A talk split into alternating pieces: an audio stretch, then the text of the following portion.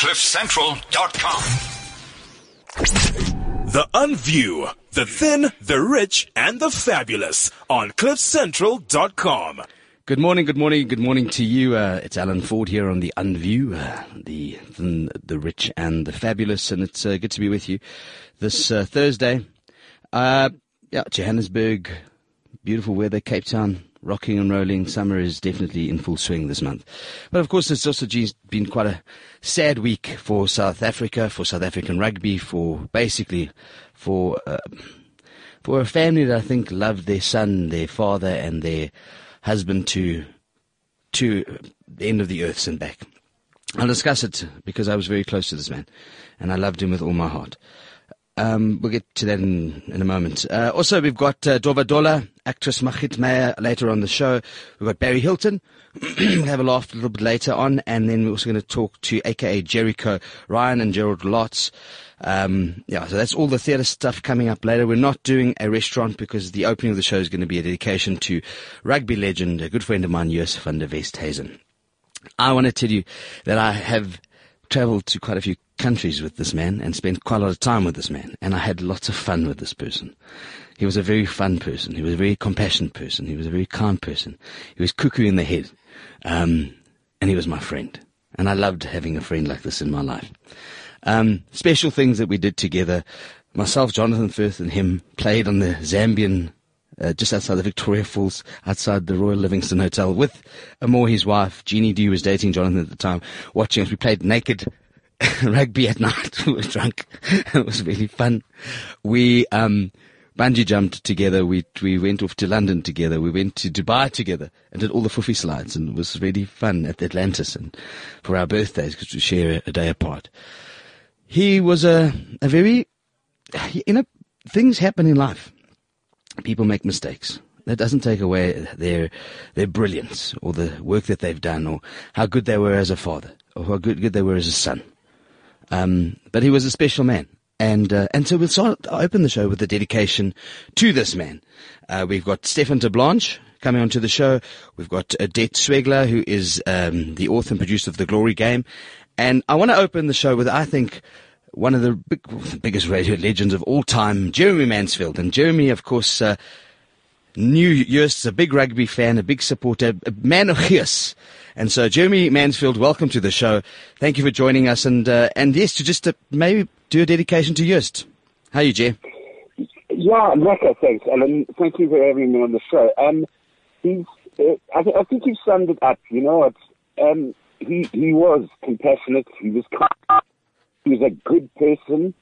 I think, as happens with a lot of people in any sphere of life, when ego comes into it, that's when things unwind. Mm. And I think ego did come into it at one stage, and that's when things unwind. But he managed to repack everything into a bag and put it aside. But as you say, he was very compassionate. I did a lot of charity work with him. I'm an ambassador for the Springbok Supporters Club. Mm. So we did a lot of charity work together.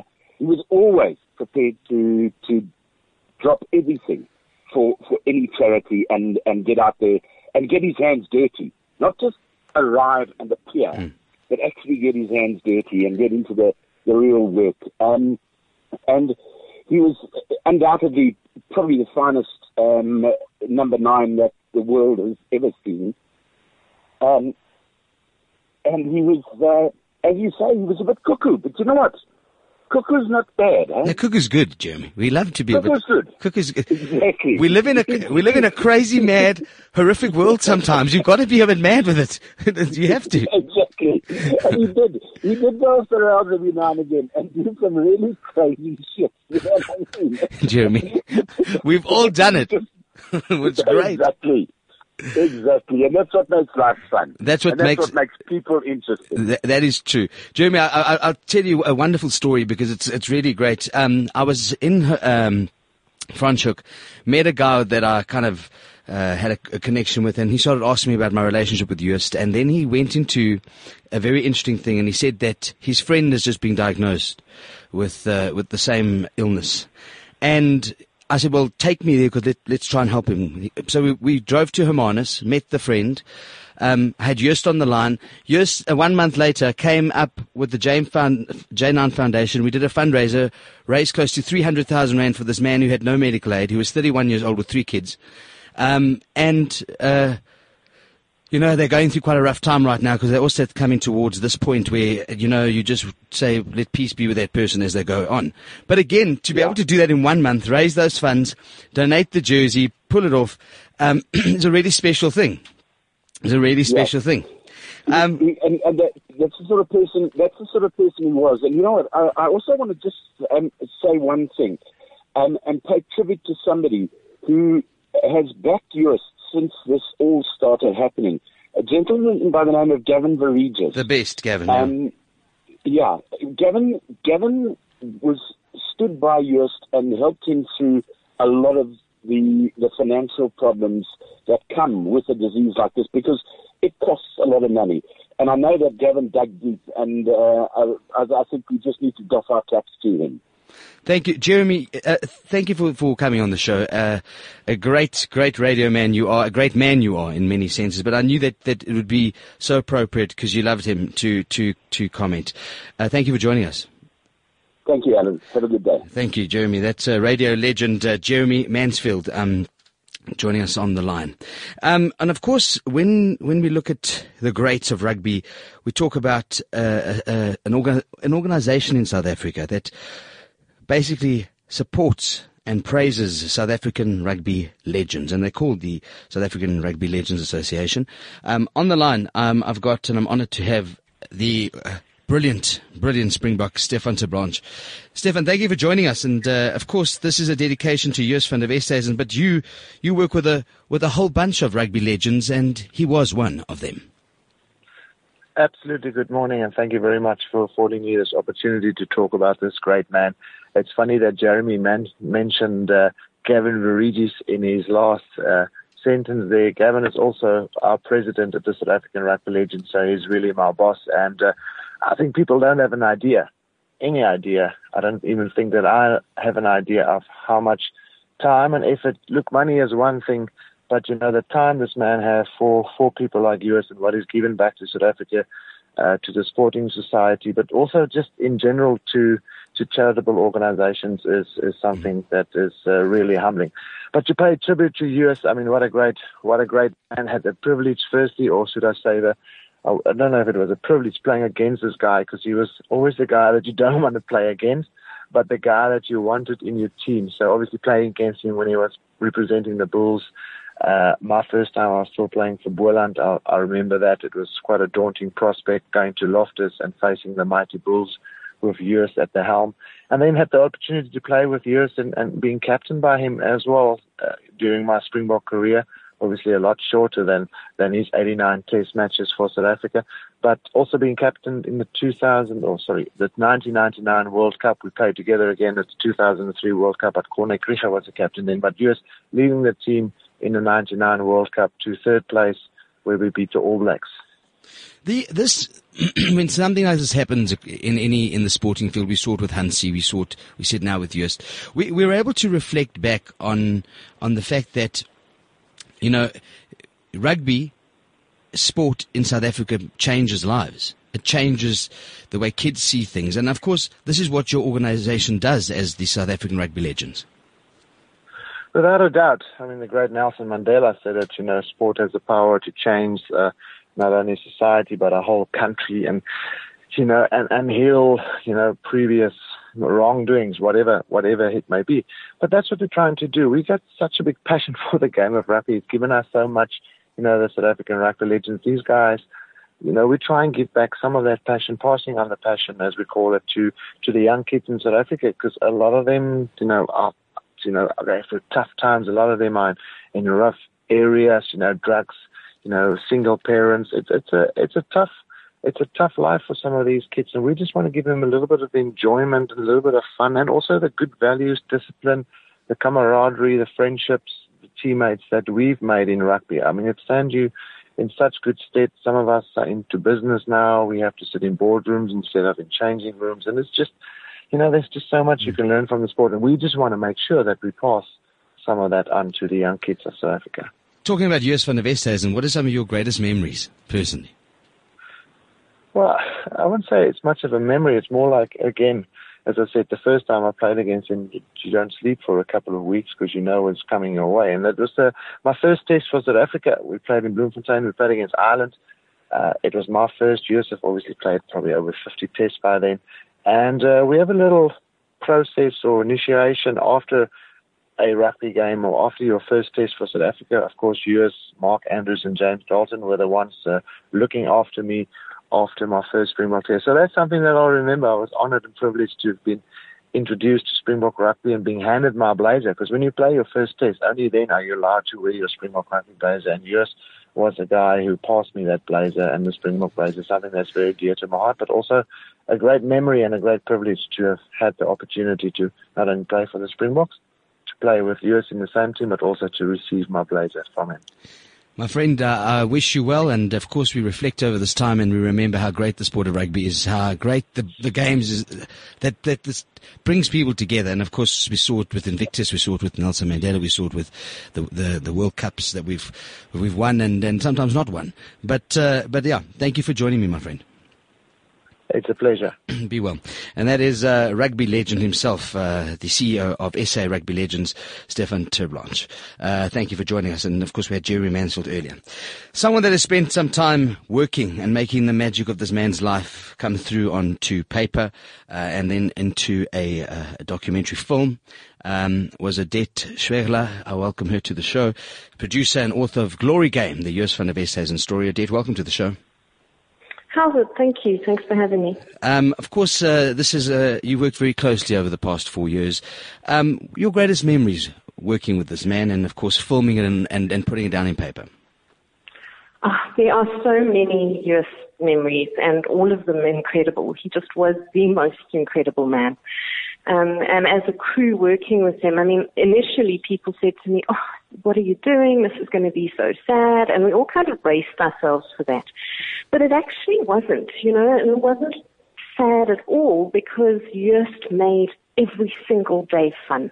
No matter how difficult it was for him, and, obviously as he deteriorated, it became more and more difficult to do all sorts of things.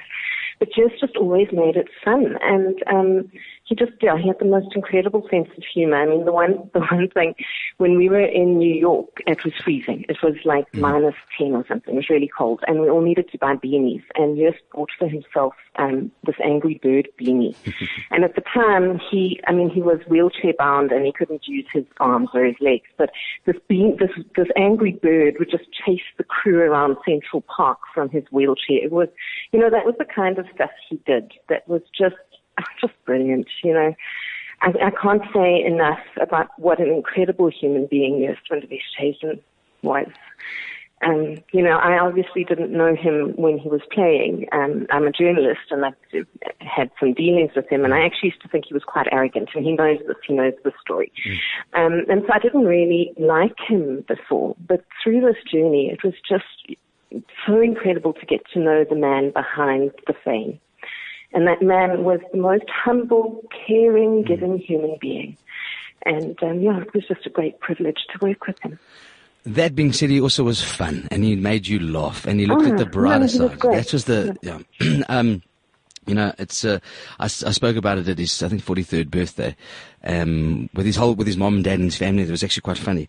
But I'm a gay guy, and I was like, I've had the opportunity, and this you're going to laugh at, and he started laughing, to actually sleep with Joost van der Westhuizen. And then they started laughing. And I said, well, let me explain to you what happened. We kind of were nervous. We had just been diagnosed. We were in Dubai. And I thought to myself, is the heart, he was breathing heavy. So I said, don't worry, I'll sit next to you, watch the TV. And I fell asleep next to him on the bed. And I woke up with him looking at me going, what the hell are you doing in the bed? Obviously dressed. But I mean, it showed the sense of humor of this man. He didn't judge people. He loved people. He loved people across the board, and I think, if you look at him as a character and as a human being, he didn't. One thing he did, I never remember him saying bad things about people or bad words about people. He just got on with it and rather spoke about the positive. I think that what I took away from him. Yeah, he was always incredibly, incredibly positive. No matter even on bad days, you know. And I mean, even after the cameras stopped rolling a few years ago, we obviously, you know, we became like family. And even on the tough days, he just never gave up hope, and he just always stayed positive. And you know, something else that I take from him as a lesson is he never wanted anyone to feel sorry for him, and that was so important. That you know, that he be just treated normally and handled normally, and that was, you know, one of the things I took from him about, you know, just not being inwardly centered and selfish, where you know, when you're sick, it's easy to feel sorry for yourself, and he never did, not one single moment of one single day. Odette, yeah, I mean, I know that the obviously the piece Glory Game, the Joost van der Westhuizen story, it's still on bookshelves. I see that it's even on the Mnet, not the catch up. You know, you can purchase it. By the way, it's just come onto the, you know, you can buy the watch movies. It's back on box office. Box office. Thank you. Sorry, it's back on. It's actually the leading film at the moment. Yeah. I tuned in. That's why I saw it and watched it again. Again, a brilliant piece. But I know that this piece goes back into the work that he did for NM and for a lot of other things. Tell us about, if people want to go get the book and want to get involved with the work that he did. Okay, well, you know, shortly after he was diagnosed, I think most people know this, he set up the J9 Foundation, and the J9 Foundation essentially works to support people with motor neuron disease in a very one-on-one way. You know, families that are part of our support group, if someone needs a wheelchair, we get a wheelchair to them. If someone needs a backpack or just someone to hold their hand, we help with that. So that's the J9 Foundation. Now, the other thing, interestingly, that came out of the making of the film was part of what we did when we were overseas was we traveled to centers of excellence where there's a lot of research going on and where patients with motor neuron disease can get access to multidisciplinary care. So pulmonologists, neurologists, speech therapists, etc., etc. And nothing like that at that time existed in South Africa. And Joost just said to me, Odie, we need a centre. We need to do this stuff in South Africa because, you know, we have to get research going there. We have to get patient care up. And so we came back and we established the Joost van der Westhuizen Centre for Neurodegeneration. And what we've started doing is working with public hospitals to set up MND clinics. We've set up one at Grooteskier, one at Tygerberg, one at Kushani Baragwanath, and also to ignite research and then ultimately to bring clinical trials to South Africa, because at the moment clinical trials in MND do not exist in South Africa. And so it's a massive mountain to climb, but we're not stopping. The Joost van der Westhuizen story doesn't stop here. I made my friend a promise that we carry on with this work, and we will carry on with this work. So anyone who wants to support it, you're welcome to put my contact details up on the website. Okay, can just get hold of me via email, and I can direct them both if they want to support J9 and or the centre. I can give them the correct details. And I'm going to add something to this, and I know, Odette, you would do it, that if people have just been confronted with this illness and they don't know what to do and how to deal with it, especially when they don't have enough funds, get a hold of these two organisations. They can help you. For people who've just been diagnosed who want support, best thing to do is go to the J9 website. Yeah, seriously. J9 is there for that, yeah. The centre is more for research and development, 100%. Yeah. And may we continue to fight or dispel the myths around motor neuron disease. I thank you for joining us, and I thank you for your work. And I think that it's wonderful to have an anthology or to have a piece of work that not only sheds light on this man's life, but also sheds light on hope and courage and, most important, inspiration. And I think that's what your work has done. Thank you very much. It's appreciated. Thank you so much. Thank you very much. Be well.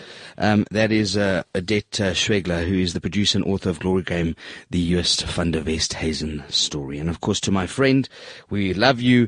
We will always think of you. And don't worry, we'll meet again, my dear. That we shall. That I can tell you for free. This is for Joost van der Westhuizen, and to all of those people suffering from this illness and have left this earth. As I lay me down, I look to you. And that's such a beautiful song, Whitney Houston's I Look to You. And it's It's a dedication to my friend Joost van der Westhuizen. There is a public service tomorrow at Loftus. Starts at midday.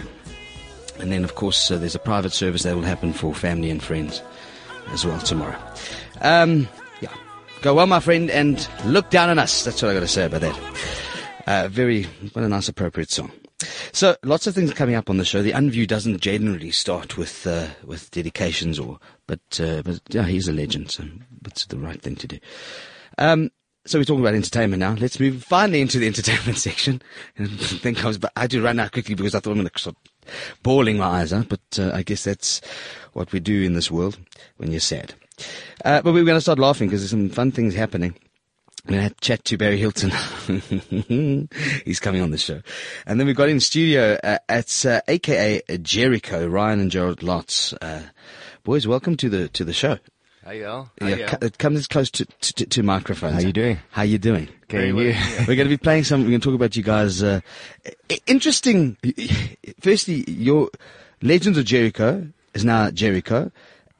And we're going to get into it in a moment, but you're my special guest in studio, but your music is DJing, hip hop, funk, sexy, with a bit of a twist that looks up to heaven. I'm trying to work it out. I still haven't got it. Okay. It's a new genre, I think. Yeah. So explain it to me. What is it? Okay, so we're actually defining it ourselves, but we're calling it future. It's future house, a mixture of future house. Future house. Yeah, and we're saying sexy house because it's more sexy. Yeah, it's kind of like our genre, although it's EDM music. So, we basically brought both of our talents. I've come from as you know, Al, from a classical sort of background. Love singing. Well, you were an actor on Backstage. Yeah. And of course you've released albums. Yeah. And then you've also released in the religious, spiritual sector. 100%, yeah. Gospel. Yes. To some extent. Gospel, CDs, yeah. Yeah. But this is different. Do you sing with this? Yes, we do, definitely. Yeah, you definitely hear my voice at some point. Yeah. Okay. Okay. And then you guys are brothers, and you're now doing. You do the DJing side of it, the mixing. Is that what we call it? Yeah, well, you see, I'm a bit, isn't it fun when someone's a little bit doesn't know how it all works? Yeah, I'm not a DJ. Well, I do the DJing side of things. Mm-hmm. I've played in a couple of the clubs, and when Ryan and I got together, we felt that we had a unique sound, something that hasn't really been done in this country. And we've got a nice fusion, and it's something that is unique, but... Yeah.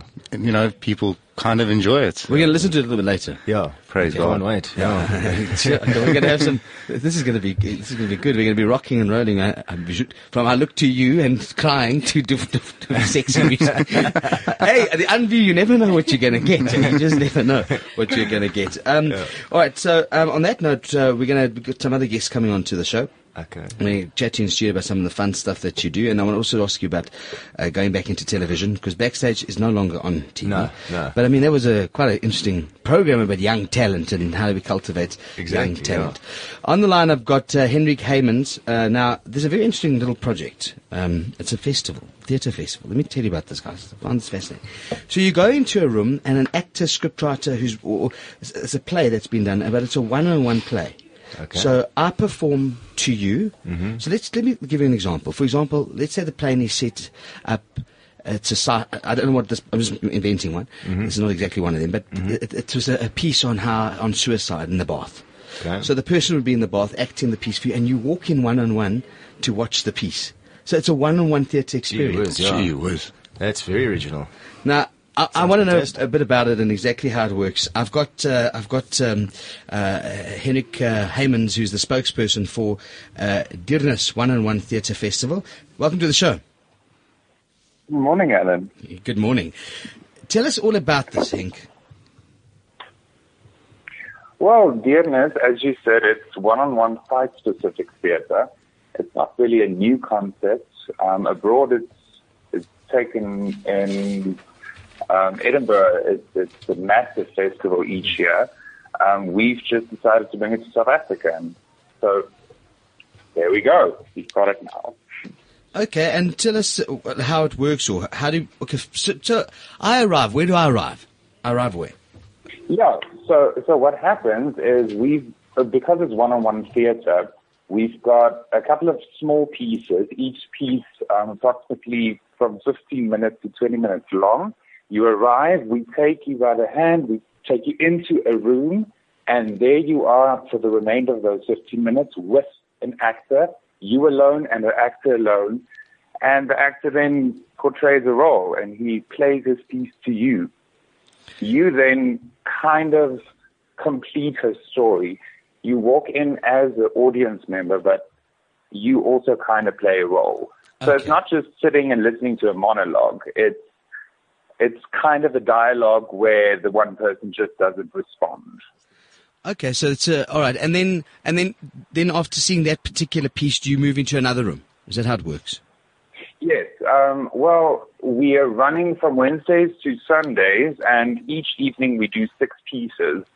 So a ticket gets you 3 pieces. So you come out of the room, we take you into a different room, and it's a completely different story, unrelated to the previous one, with a new actor, a new feeling and a new, a new actor and a new piece. And sometimes the actors are portraying a script writer and director's piece. Sometimes they're doing their own piece. Is that's correct? So you often find that the actor's acting someone else's work, or you are you're doing your own piece. Is that correct? Yes, we've been very privileged. We've a lot of people who really, really love this project, and unfortunately, we can't pay very well. So people we've got doing this are doing it completely out of love. And sometimes it just happens that you can't find an actor that you want in a piece, so you'd rather just play it yourself. But we do, for most pieces, have an actor, a director, and a writer separately. But every now and then there's someone who, they're going to do it better anyway. So. And it, how much is it? I mean, it's something in the region of 150 Rand for 3 pieces. Well, it's really cheap. You go and watch these kind of shows overseas, you end up paying like 2,000 Rand for a half an hour show. Mm. We give you 3 shows, each about 20 minutes long for 200 Rand. So, 200, yeah. But, it's unfortunately it's very cheap, but for this type of theatre that's still very new in South Africa, you can't really expect an audience to pay 500-600 Rand or even 2,000 Rand as they do overseas for something that they don't know what it's about and they don't know the experience yet. Every time we get someone coming back that saw the previous show or someone just talking to people who see the show afterwards, they say that they would have paid so much more had they known what they came to see. But just for the newness of the project, you can't really aim high. Give us an example of something that we can see. I mean, sorry, so just tell me, you don't have to go through the whole, but there's obviously, you walk into a room and there's what on the set? What is the set? Give me an example. Well, I'm going to give you an example of one that we're not doing in this run, just so that I don't spoil any stories. But one of the previous pieces played by Yannis Erasmus, a very talented guy. You walk into a room and there's a guy laying in the bath, and he's wearing his swim cap and his speedo, and he starts talking to you about how he misses school. And you realize you, as an audience member, you are the journalist coming to interview this ex-Olympian swimmer. Sure. And through the walk in the story, you realize that, he has broken his neck in the pool previously, and he's just outing himself, doing the kind of like the swan song to you as a journalist, and you're there basically just trying to listen to everything and trying to assist, basically. He ends up asking you then to hand him a glass of water, and you unknowingly assist in his suicide. It's crazy. Yeah. It's heavy. Yeah, it's a heavy piece. It's fun. Yeah, it's a very heavy piece, but it's beautifully written, and most audience members walk out there feeling, feeling really involved, like that mattered in some way to this person. And that's what we're trying to do with theatres. We're trying to open up rooms, these tiny little things that people don't talk about every day. a mother loving one child more than another. People who don't know if their sexual orientation comes from being abused as a child or not, and now not being able to love their lovers because they're not sure where this love comes from. We're talking about issues that regular people, you're not going to sit in a bar and talk about this at all. And we're trying to get in there. And that's what one-on-one theatre allows us to do. It allows you to jump into the audience member's mind and dig around there and try to change certain perceptions. Well, I must tell you, it sounds fascinating. How can people book, Henk? Well, they can go onto our Facebook page. Everything is there. All the links to the booking. And it's under Deurnis One-on-One Theatre. Yes, so it's facebook.com/Deurnis, Deurnis. So it's not the Afrikaans DEER. It's an amalgamation of two words. Okay. All right. Well, this is, it sounds very interesting, and it's happening every week. You said Wednesdays through to Sundays. Yes, we are currently in our second run. We started last night. Tremendous response. And, so we'll be running until the 26th of Feb in Raslo and Centurion at St. Day Spa. Lovely spa. Okay, brilliant. Thank you for joining us on the show, and of course we look forward to seeing it. It's Deurnis One-on-One Theatre Festival, and thank you to Henrik Heymans, who's the spokesperson for them. It's very interesting. Very different. Very different. Yeah, it does sound different. Yeah. Sounds interesting. Now going from complete difference to brilliance, the one and only. I mean, he is the cousin, Barry Hilton. Hey. Barry takes to this. How are you, Barry? It's called. I am fantastic. I live in Amarna, so else can I?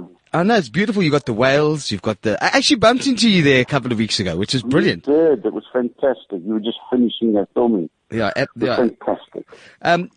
Barry, first and foremost, this is the theatre we were just chatting about is quite interesting. It's one-on-one theatre, but you rely on an audience. That's what makes you tick. You need to have a big audience. Absolutely. Even my latest show, I've finally done what I've wanted to do for many, many years. I don't script my show at all now. I just get on stage. It's called Evolver. Mm-hmm. I say, hello, how are you? I start off with the thing that's in my head at the moment. I have a very loose thread about mathematics that I'm talking at the moment, and then I go from there. And it's just, I'm having the best fun I've ever had in my whole career, because I don't have to think, okay, this joke follows that joke follows this. I just flow, and it's great fun. We're going to chat about the Big Five comedy show returning back by popular demand, happening in Cape Town next month. But Barry, I mean, you are an institution, and I've got to tell you, because as a Lebanese South African, you were our man. You were our Khay. People went mad if you had Barry. You know, you were our celebrity. I mean, you were our big boss. And of course, I think you raised so much money for the church and for so many things in the community. You know, you have. But Raymond Ackerman said something. If you want the community to support you, you should first support the community. And I love that. Barry, I mean, you keep people laughing. Has the shtick changed over the years? Oh, yes. When I started, it was just jokes, you know, two Irishmen walking down the road or two Khayas walking down the road and this happened. Now I just talk about life, what happens in life and how you do this and da-da-da. And I just talk about my experiences. Just what happens. Driving to Pretoria, one day something happened and this and that. So the shtick has changed completely. It's so same like music. Music's evolved, you know, from rock and roll to where it is now. So if you stay in the background, you're not going to go forward. You have to move forward. You have to go forward. Luckily, I have a little exercise that I do. I write 10 seconds of new material every day, which doesn't sound much, but if you can count it over the year, it's over an hour's new material. So I keep my show fresh all the time. So what did you write today or yesterday? Today I was at the physio and he was sticking needles in all over me. And I asked the guy, I said, listen, Brew, are you sure this is a double job? You're not part of an S&M group or something like that. So we just started talking about it. I said, why don't you just rather beat me with a whip? It's less painful. So then I'll go now and I'll take that and say, how do the people do that? And some people like pain. For instance, I must really like pain because I've been married 3 times. So then that's how I'll go on and then just carry on with it. My wife, she's pretty cool. So that's what happens. And I like pain because I've got 6 children. Have you thought about this? Why do I have 6 children? There's a reason why I've got 6 kids. I hate children. I just like playing with Lego.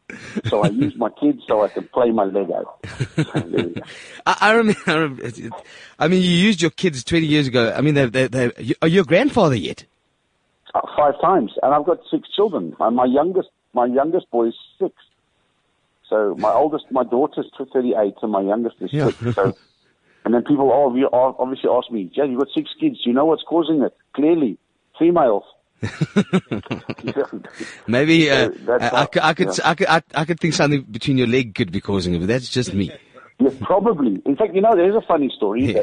My son, Bradley, he's also in our business. He's got 3 children, and he said to me one day over dinner, Dad, I've got 3 kids now. It must be something in the genes. And I said to him, mate, on your case, it's what's out of the genes. So it's the same principle. And then we talk about that and we have a laugh and we do stuff.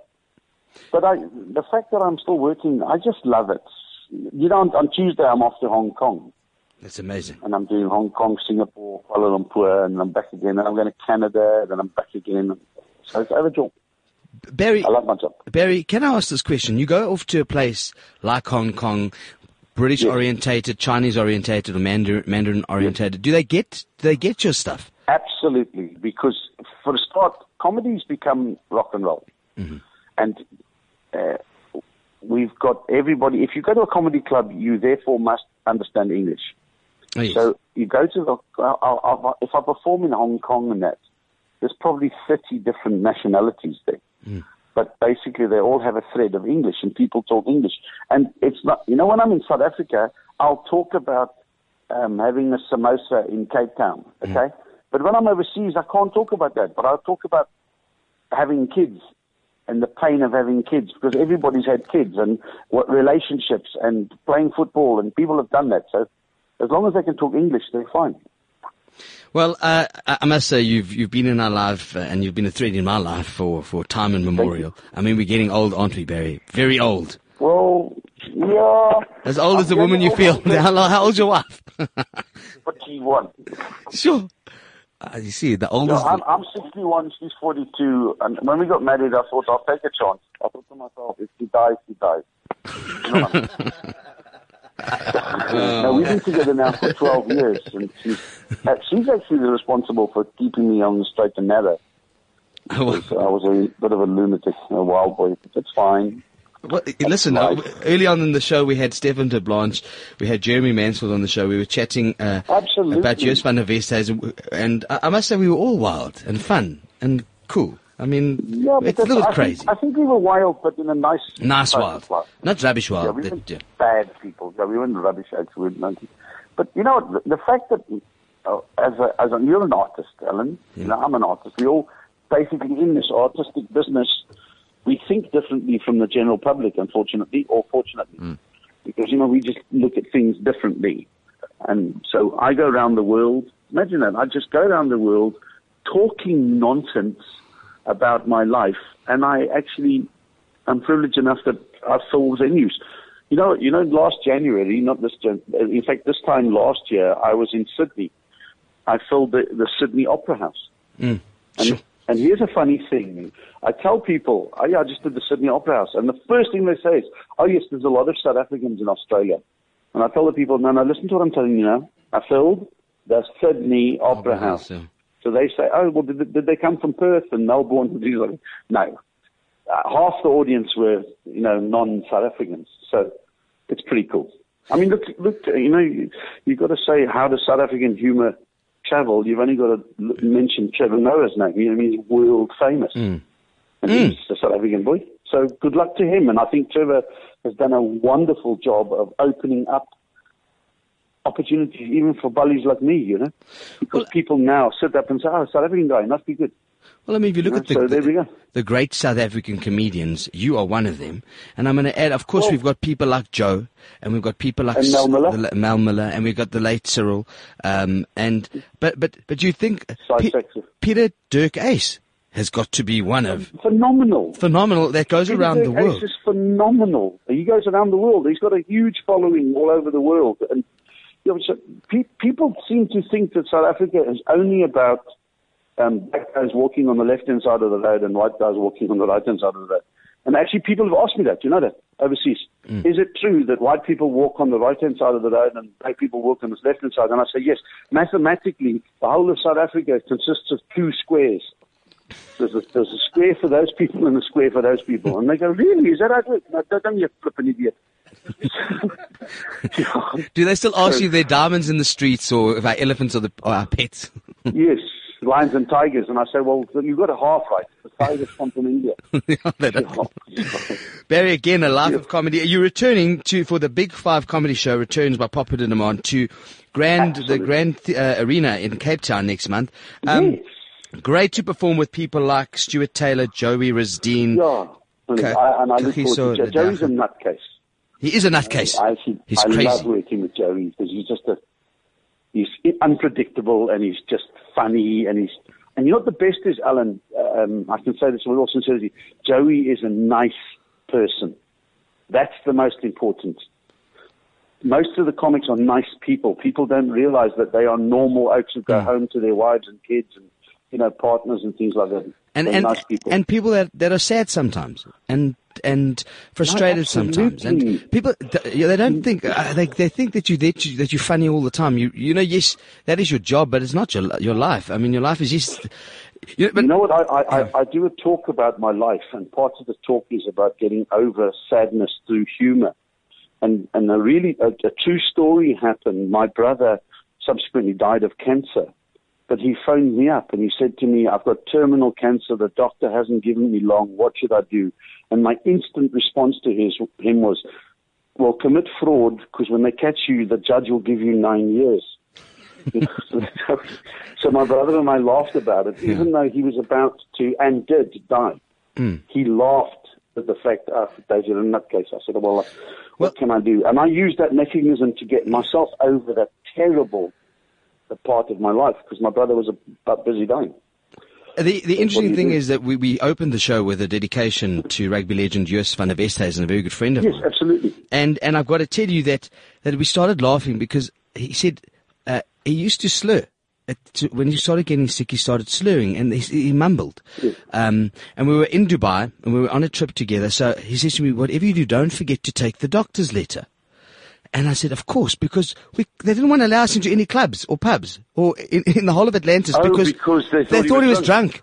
So I thought, so I had to grab his arm. I said, at least I don't think you're gay. So let's just and we had to walk in. But the way we laughed about it, because it was really funny. It was funny. Absolutely. I mean, I used to say to him, you know, I said, you got your sentence. The rest of us don't know we're going to die yet. That's funny. Because it's hell of a funny. Yeah. No one gets it. Yes. You know, I said, at least you know you're going. You can prepare. The rest of us think we're not. Yeah, you've got to remember him with a laugh and memories. And crazy things. One day I just said to him, and I'm saying... 93 tries or something like that. And I said brilliant. One day, why do they call it a try when you've just done it? I said to him, oh, you see, Barry's on. But the last thing I'll end with is, I said to him once, and he laughed, I said, if you ever insult your penis again, I will knock you out. That is your side of the message you should have said, if you know what I'm referring to, because it was really funny when he said, that's not me, it's too big. I'm like, shut up, you idiot, it's exactly what it looks like. Here's a boor. You know, enjoy what it is. Yes, that was funny when you said that, though. No, but you know, the fact of the matter is, let's remember him fondly. You know what, I tell you, you were so good looking, I wish you was my side of the story, because I would have fondled everything. Oh, Dan, I cut it for you, Alan. That's okay. I'm hurt. I'm hurt. You've been married 3 times with 6 kids and 5 grandchildren. Let me tell you, you should have gone the other direction. You wouldn't have the problems. That's just me. Absolutely. Pro homosexuality. You could have looked after me. Okay. All right, my friend. All right, well, I bless you. And again, we look forward to seeing the show. It's absolutely the Big Five comedy show. It's coming back. Gola, Fergiso, Stewart, myself. And yeah, it's great. You know, we're going to have really good fun. It was wonderful last time, and so that people have asked us for one night only, the 4th of March, 8 o'clock, Grand Arena. It's happening at Grand West, and safe travels and lots of fun, and enjoy Hermanus, enjoy the whales. Well, hold on, it's like walking. I'll phone you from Hong Kong, okay? You know, some of those lebs are big, so it's basically in leb territory. Yes. Oh, we've got to get it. If you know our aunties, God bless you. And that's Barry Hilton, comedian. It is nice to have a bit of a laugh. It was a good laugh. Absolutely. In studio, my special guests, Ryan Lotz and Gerald Lotz, the A.K.A. Jericho. I want to just see, now, can you, I want to hear what you do. They are, again, describe, people who just started listening to us, what is the music called again? Okay, so it's a mixture of, well, it's future house, but it's like we're calling it sexy house. Yeah, it's got combinations of deep and future house in it. So can we listen to it? Which one? The first one? The first one, yeah, it's called Kaleidoscope. Let's listen to Kaleidoscope. Oh, there's the sea. There we go. Yeah, yeah. Why do people feel like you were at the ocean? Let's listen to this.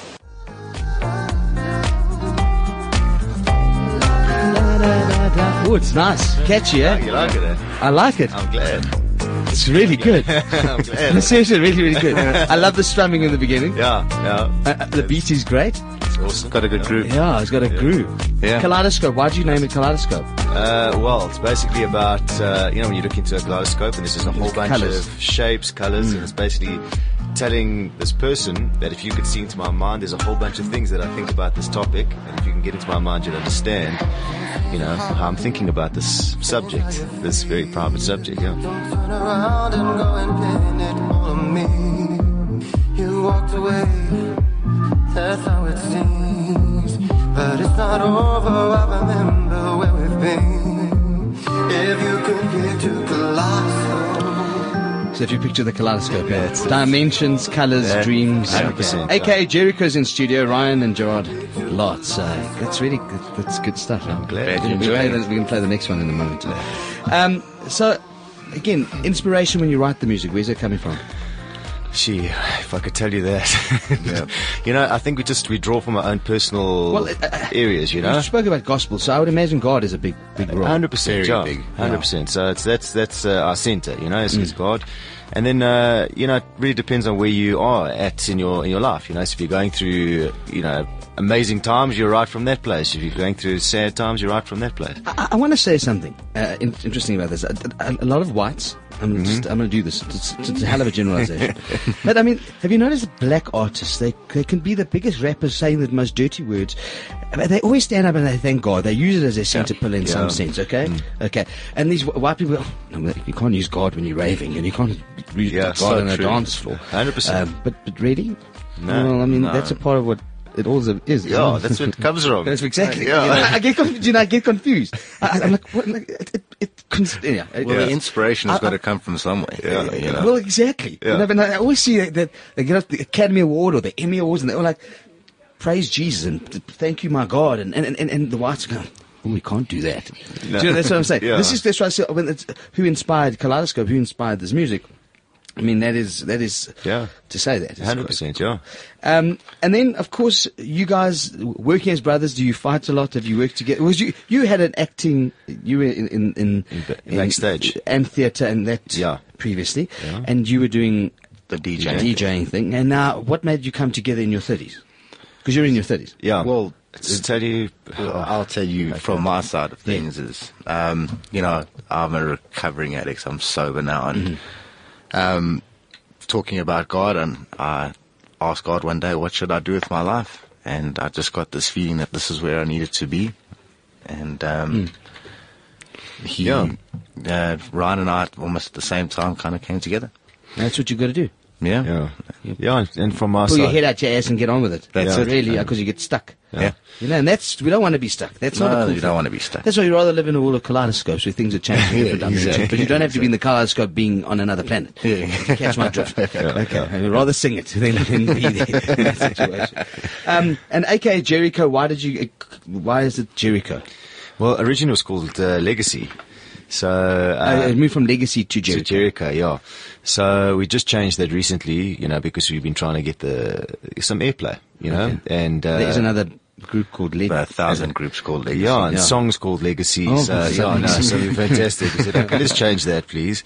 Yeah. And, we actually had a guy named Dave. Dave Talbot. And he gave us this idea of Jericho. Mm. The idea of, basically a big wall. You know the story of Jericho. Yeah, a big wall. Something that was impossible, but they believed enough in God, and it came tumbling down. Yeah, that's exactly what happened. Yeah. And so that's cool. Yeah. So that's why you... The market's going to come tumbling down on you guys. That's very, very cool. The music, where can we get it? So we've got a Facebook page. It's called Jericho Beats. Mm-hmm. We've got a SoundCloud page as well called Jericho Beats. Mm-hmm. And... we are also on iTunes as well. One of our songs is on iTunes. Lovely. Which one? Kaleidoscope? No, Holding On is on. It's the next one. And, we actually, on iTunes, we haven't officially changed the name, because it's actually been a week since we changed our name. So we haven't officially changed it on iTunes, where you can find it as Legacy. Well, I'm happy I've had you guys on, before you become super famous and like all that. We're also happy. I was charged. I love it. They were charged. Oh, goodness. Yeah, okay, we'll go with that one. But, so people can go, just download it. It's called Jericho. It's all changing quickly. Go to the Facebook page. Yeah. And guys, a lot of success, a lot of great things, and hopefully an album comes out soon. Yeah, God. Absolutely. When is the plan? Well, you've released 2 albums before. Yeah, but we're... But this is different. This is another platform, yeah. Albums are not really where the market is at the moment. It's all really based around singles now, so there's no really talk of albums. But... okay, but I mean... Yeah, it's all in the pipeline. But we need to get you on stage. You're going to be doing like a David... Like a Guido thing. Doing that stuff. Oh, nice. Because this is cool things. Thank you for joining us in the studio. My very special guests, Ryan and Gerald Lotz. Oh, thank you. A.K.A. Jericho. And we're going to play their next song in a moment. I thank all my special guests, Barry Hilton, for joining us. We had the One-on-One Theatre Festival, Deurnis. And, of course, dedication to Joost van der Westhuizen. Van der Westhuizen with Stefan Terblanche, Jeremy Mansfield, Odette Schwegler. It's been a great show. Keep him in your memories, and of course, let's always remember the great legends that we have all around us that make this world phenomenally brilliant, and that make and they transform their lives in some way. That's the key, by the way. See, we all fall. Yeah. And we all rise. The question is that we must rise more than we fall. And that's the point. Yeah. Get up. Mm. My name is Alan Ford, and this has been The Unview. The thin, the rich, and the fabulous. So we're going to end off. What's the name of the song? Holding On. Holding On. Let's go Holding On. Let's see where we're going to hold on for something. Here we go. This is Holding On. A.K.A. Jericho. I love the strumming. I love it. Like it, very good. Yeah. We'll see you next week. Here on The Unview. The thin, the rich, and the fabulous. Look after yourself. And be safe.